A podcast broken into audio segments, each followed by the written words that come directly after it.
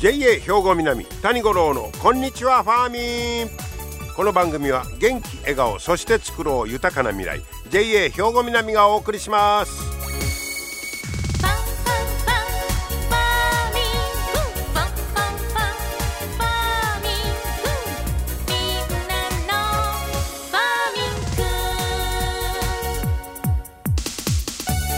こんにちは谷五郎ですさあ今日からいよいよゴールデンウィークということですか。ね。で長い人やったら10日間10連休ぐらいになるのかみたいなことも言われてますけどもね。さあ皆さんはいかがお過ごしでしょうか。えー、まず最初に七十二校紹介しておきましょう。明日なんですが明日は七十二校でボタンが花咲くという時でボタンの花が咲き始める頃。まあ今桜終わってツツジなんかもね、えー、あちこちで綺麗に咲いてますけどもね、えー、そして、えー、ゴールデンウィークということなんですがどう、え、っとちょっと前半はやっぱお天気が悪いみたいでね、え後半そのまあお天気も良くなってくれるといいんですがまあ、この頃ゴールデンウィーク言うてもなんかもう夏並みに暑なってしもたりね。昔はちょうどのなんか気温やったような気がするんですけどやっぱ温暖化の影響というんでしょうか。もうゴールデンウィークでももうちょっと暑なってるぐらいなね感じの日も増えてきておりますが。さあ皆さんはどんなゴールデンウィークを過ごされるんでしょうか。さて今日の話題なんですが今日はね、えー、いろいろ地域の厄介者これを逆に有効に利用しようという話題です。えー、っとねこれ日本農業新聞に出てたんですけど、えー、一つはえー、っとね竹です。竹、えー、そしてもう一つがこれねあの僕あんまりよう知らんかったんですがウニの一種。ガンガゼ。という。これまたちょっと詳しく紹介しますけどまず竹からいきましょうか、えー、これ林野庁によりますと全国の竹林の面積が2007年から10年間でおよそ7500ヘクタール増えております。でまあ増えんのはええのかもしれへんねんけどもう手入れをしない放棄竹林。これが増えてる地域もありましてでその竹林を放置しますと土砂崩れの恐れとか隣接する農地に地下茎を伸ばして耕作を妨げる邪魔したりするとか農業への影響も懸念される。まあうまいことね美味しいたけのことして食べりゃええし竹をうまいこと使ったらええねんけどもう放棄竹林が増えたらそういうまあマイナス面があって逆に厄介者になってしまうとこういうことでその竹を何とかしようという話題が最初です。でこの竹に関してはえー、っとね岡山県で一番たけのこの産地たけのこがようけ取れる取れるとこが倉敷市の真備町。えー、なんだそうです。でそこの家具メーカーがね、えーえー、これ日本で唯一竹の集成材を使った家具を作ってるんだそうです。えー、家具メーカーテオリいうところがね、えー、もう日本で竹の家具作ってるとこ一軒しかないの。昔は何でも竹やったのにねえらい変わりようやわ。ほんで、えー、ここはそのまあ竹を使った家具を作ってるんですけどあと家具に使えない部分これを有効利用しよういうことで土壌改良材に加工して土に還元もしてるんだそうです。で、えー、まあ竹いうのは強さもあるし抗菌作用リラックス効果があって家具に向いてるんだそうです。うんその間竹の家具ってあんま見たことないね。でここはねあんまりパッと見てあ竹やって分からんようにしてるんだそうです。一見材料が竹とは分からないえ作り方でえグッドデザイン賞も取ったりしてますわ。え、で、えー、今までは海外製の竹竹を集めて使ってたんだそうです。でそれを、えー、2017年に、えー、地元の、竹を使おうやないかと。こういうことですね。それとすごいのは地元の農家から竹買い取るわ言うて買い取ってくれるんだそうです、えー、持ち込み1本100円引き取りが80円で出てますけど。でそうすることで地域で竹をちゃんと管理するグループが出てきたらしいです。なんぼでもええからお金になんねやったらなちゃんと手入れしようか。要するにここですわね。その放置、いうのはそれがなんか経済を回す道具になったらみんなやるんやろうけどそこが難しいとこやね。でこういうのが出てきたんでちゃんと管理をする人が増えてきたということで2021年度は2万2,000本集めてます。それほっとったらねもうそのまま、えー、マイナスになっとっただけやねんけどそれ有効利用ですわ。で、えー、土壌改良剤に加工をしたりもしているということで、えー、ここのえー、テオリというところの会長はものづくりの原点はあるものを手間をかけて使うこと。竹の修正剤を集めて竹環境型社会を実現したいと。なるほど。竹の循環型か。竹循環型社会を実現したいと。張り切ってると。こういうことです、えー、これが竹。でもう一つがこのガンガゼ。知らんかったんですがウニの一種でこれ実はこのガンガゼいうものの食害で海藻類が減少するいわゆる磯焼けを起こしてる原因。が厄介者がこのガンガゼなんだそうです。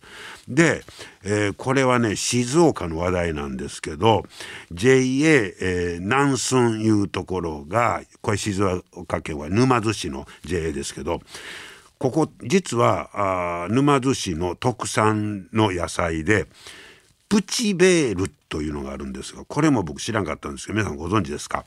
プチベールこれねえー、ケールと芽キャベツを掛け合わせて作った新しい野菜なんだそうです。でこれ沼津市の特産品にしてんねんけどこれ糖度がものすごい高くて、えー、結構人気なんだそうですがこのプチベールの規格外品とかモステオいうやつをガンガゼの餌にしたんだそうです。うん、餌に。そしたら、えー、そのガンガゼいうのが言うてもウニやからウニの一種やからこれが美味しなった言うんですよ。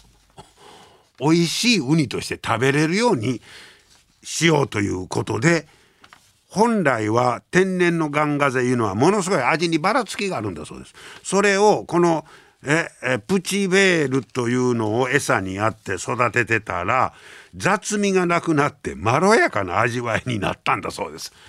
はあすごいねこれなんでそんな食べさそうという発想が出たんやろね。ほいでこの間試食会を開いて、えー、4種類のガンガゼ、えー、料理を食べたっちゅうて出てましたけどグラタンとか海鮮丼とかにしてねほいでこらいけると手応えを感じたということです。ほいで今までこんなもう迷惑や言うとったそのガンガゼを、えー、今度5万個、えー、出荷を予定していると。すごいですね。今まで厄介もんでどないしょうどないして駆除しようとかこんなもん何の役にも立たんなみたいな迷惑やな言うてたんがそれで今度儲けられるかもしれへんというこの発想。これすごいですよね。まあ竹にしてもそうですけどやっぱりこのアイデアというか諦めたらあかんというか、まあ、ピンチはチャンスと言いましょうかね。こんな時に逆になんとかできへんかということで厄介者が、えー、非常に今度は逆に役立つというこんな話題でした。皆様の元気生活を応援する JA 兵庫南。近畿最大級の農産物直売所虹色ファーミン。おすすめは JA 兵庫南エリアの新鮮な地元農産物。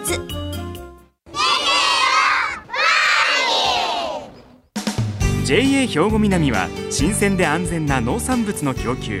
人との触れ合いを大切に地域社会への貢献。人農業自然が共生できる地域社会づくりに取り組んでいきます。皆様の元気生活を応援する JA 兵庫南。JA 兵庫南谷五郎のこんにちはファーミン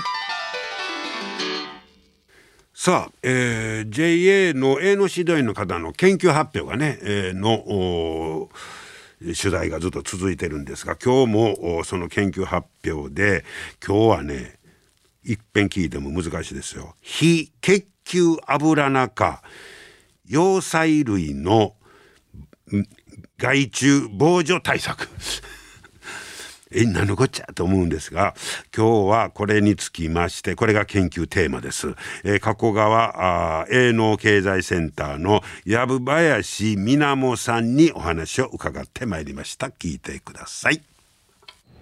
藪林さんこんにちは。こんにちは。今日はよろしくお願いします。よろしくお願いします。えー、藪林さんは加古川営農経済センターあということなんですが、はい、えー、普段のお仕事はどんなことが中心ですか？はいえっとまあ、農家さんのところを回って、例えば虫とか病気が出てたら、まあ、こういう農薬やってみましょうかとかあとは肥料とかの説明とかしたりとかあとは出荷のお手伝いとかしたりとかしてまさに現場でそうですね、ね、生産者の方の生の声を聞くことも多いとい。うことですね。はい、でそんな藪林さんが今回、えー、その研究、えー、発表されたんですが藪林さんのテーマは何ですか？はい。えっと私は非血球油中葉菜類の害虫防除対策について試験しました。こあの研究テーマやのなんでこんな長って難しいんやろね。そうですね。聞いても分からへんもん。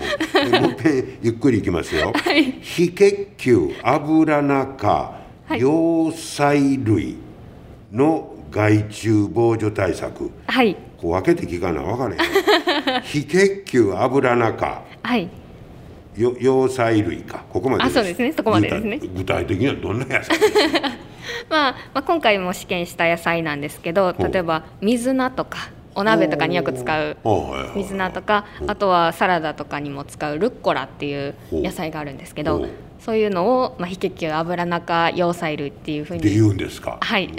難しい上を思ったらなんぼでも言えんねんね。そうですね。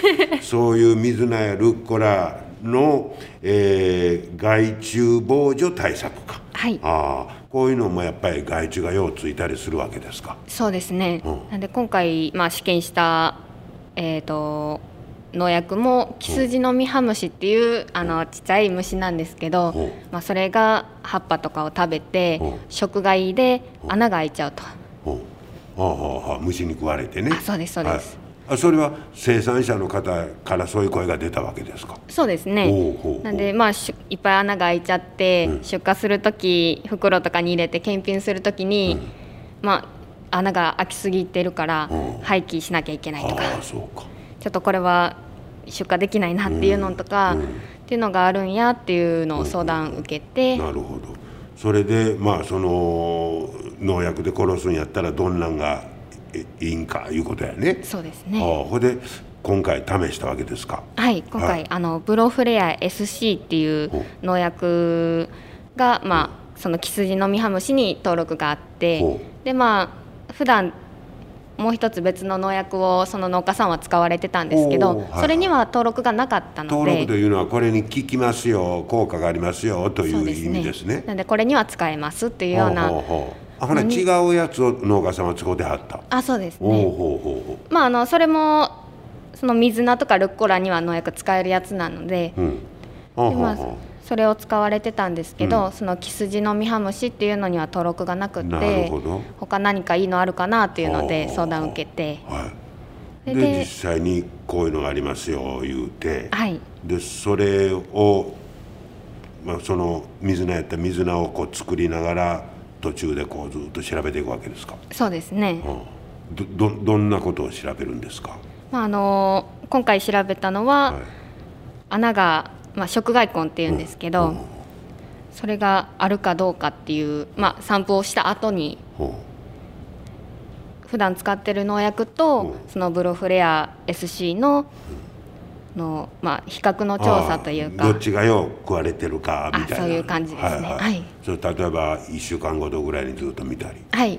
薬同じ日に巻いて、はいはいはい、でそこから1週間ごとぐらいに、その数、まあ、全部を見るっていうんじゃなくて、まあ、何株かを、まあ、決めといて、それを、まあ、目視ですけど、まあ、確認してまあ、食害根があるかどうかとか、うんうんまあ、その虫がついてるかどうかっていうよううはな試験をしました。いなるほど、はい。でどんな結果が出たんですか？そうですね。その今回した日した時期がはい。少しまあちょっと普段よりも虫があまり出なあかった時期だって。そうか。それはそうなんな年もあるわけやね。そうですね。これ今出てきてくれたらちょうど効果が分かんのにその年に限ってあんまり出えへんとか。そうですね。そこが難しいとこやね、はあはあ、なんで。今年は試験の時ははい。少なかったちょっと、そうですね。なんで少なかったんでそのはっきりバンって差が出たわけではないんですけど、うん。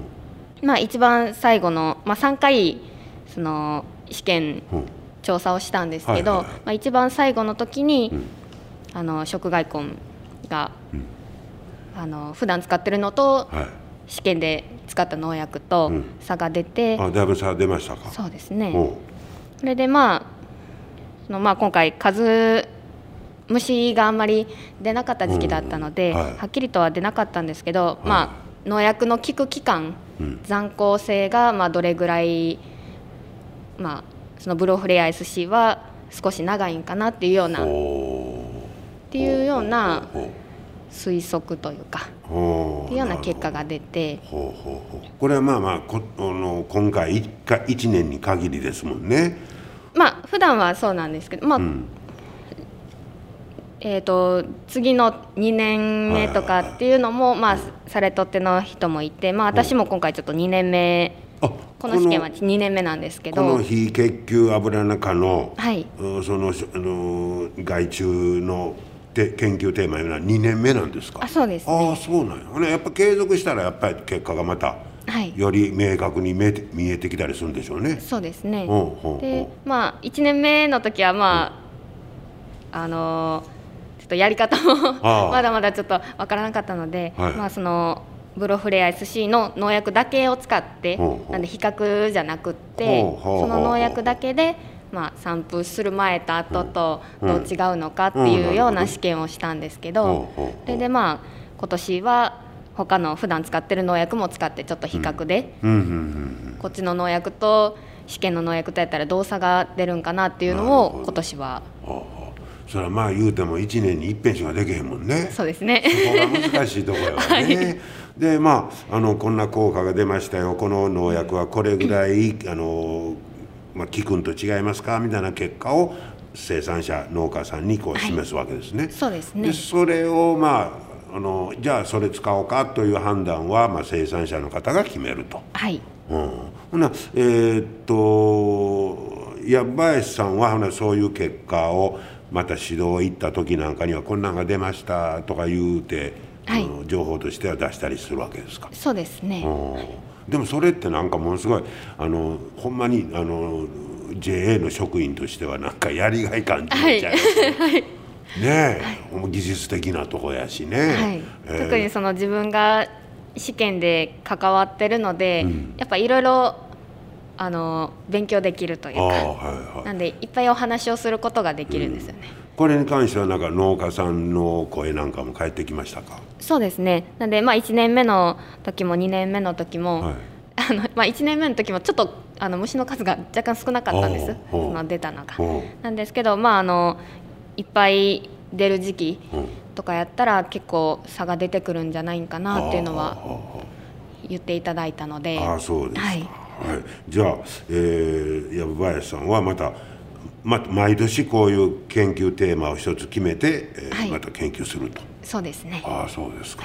はい。じゃあまた今度新たにまたテーマは探すわけですね。そうですね。まだちょっと決まってはないんですけど、まあ、それはまた農家さんのこ生の声聞いたりしたら参考にも、かはい。ねそうですか。じゃあまた農家さんも頼りにしてると思います 頑張ってくださいね。はい。ありがとうございます。ありがとうございましたはいということですね。え今日は加古川営農経済センターの藪林みなもさんにお話を伺いました、えー非血球油中えー葉菜類の害虫防除対策。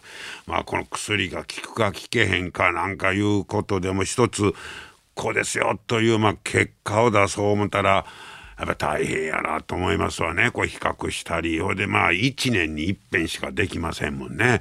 でもこういったまあ地道なそういう、うん、活動といいましょうか検査みたいなのがこう積み重ねてこれがええんやぞというのがまあやっとわかるみたいな。でもなんかあの本当にあの JA らしくってねえー、ええなと思ったんですけど、えこういう地道な活動もですね JA ではなされているということでしょうね。皆様の元気生活を応援する JA 兵庫南。近畿最大級の農産物直売所虹色ファーミン。おすすめは JA 兵庫南エリアの新鮮な地元農産物。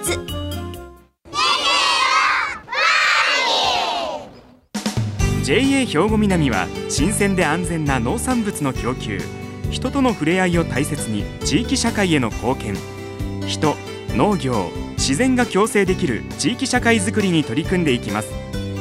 皆様の元気生活を応援する JA 兵庫南。JA 兵庫南谷五郎のこんにちはファーミン。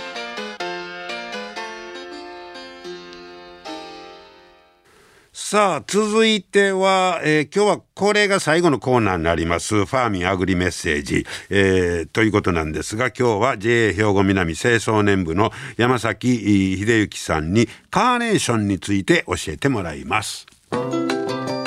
山崎さんよろしくお願いします。え今日はカーネーションの話なんですが、はい、もう母の日といえばカーネーションこれは今でもそれぐらい人気があるんですかね？そうですね。一時ねあの紫陽花をあげたりとかっていう時期もあったんですけど、はい、やっぱり母の日といえばカーネーションかなっていうのになって、あのまた人気が戻ってきてますね。原点回帰かもしれませんね。それで最近であのカーネーションも色のバリエーションが増えたんで確かにね。もうピンク赤以上にね、はい、紫から黄色緑なんかもありますからね。そうですの、はいもう今流行りのパステルカラーでそれ誰もできますんでね。すごいですねやっぱりこの花の色のこう変化いうか進化いうかね。で、ね、これ今日はそういうまあ大事なカネーションをいただいた後の管理はどないしたらいいんですかね？そうですね。まずあのもらったのが切り花やったとしたら、えーと、これからその母の日後から気温が上がってきますんで水をこまめに変えてあげてください水はこまめに、はい、はい、でまあ切り戻しも若干してあげていったら、はい中でちょっと切ったら水の中で切るやつで。すね、はい、ではせっかくもらったカーネーションもあの長く管理できますし長く楽しめるっていう。だいぶ長く楽しめますのそうですね。あの咲いて持ってるつぼみが全部咲き終わるまでは楽しめます。あそういうことですか。やっぱりカーネーションなでしこなんでね強いんでねはい、せっかくいただいたカーネーションできるだけ長持ちさせてもらってね、ね、はい、そして色とりどりのカーネーションも。そう送る方は色とりどりでもういろんな色で楽しんで、ね、本当ですね。はい、はい、えー、大いにカーネーション楽しんでもらいたいと思います、山崎さんありがとうございました。ありがとうございました。はい、えー、今年は5月8日が母の日ということですね